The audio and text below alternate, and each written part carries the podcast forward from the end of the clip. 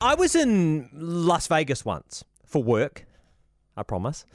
And I was um, staying at an aging casino, as you do. And I witnessed a scene that I've never forgotten.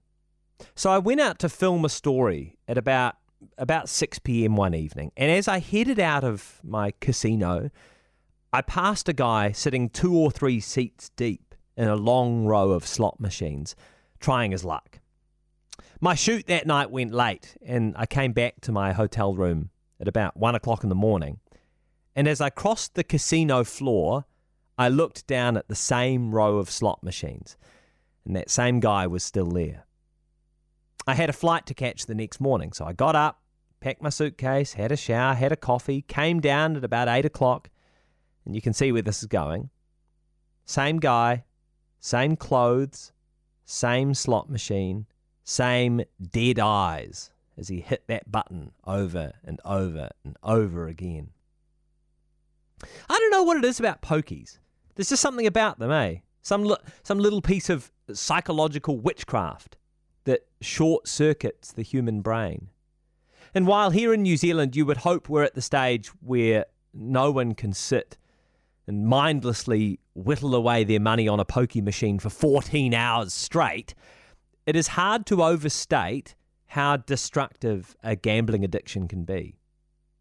The government's announced a review of pokies and the Gambling Act alongside some pokey reforms that are going to come into force sometime next year. But the reforms are much weaker than what was initially proposed.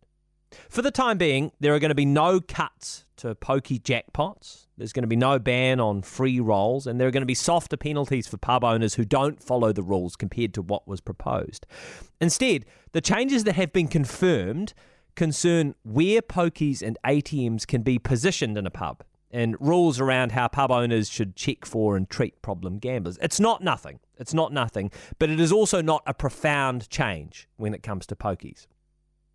Some problem gambler advocates have uh, expressed a bit of disappointment, but I got to admit, I was really surprised to read comments from the chair of the Gaming Machine Association, Peter Dengate Thrush. He told Stuff that even his organisation, the Gaming Machine Association, the association that represents pokies, felt the changes didn't go far enough. They feel that the minister missed an opportunity and that facial recognition software to identify problem gamblers should be introduced right across New Zealand. For me, though, there is this fundamental problem with pokey machines that still needs to be addressed. And so far, almost no one wants to touch it. No one wants to talk about it. Under our law, a minimum of 40% of pokey proceeds have to be returned to the community as charitable grants. And we're always reminded, aren't we, when a sports club or like a dance group has been supported by a grant from a charitable gaming trust. I think many people just don't give it much thought. Ah, charitable grant, that's great. But I see it differently. The ends don't justify the means. The community funding structure is a very, very clever way to excuse or normalize, even to kind of subtly promote hugely damaging antisocial behavior. Can't we find a better way?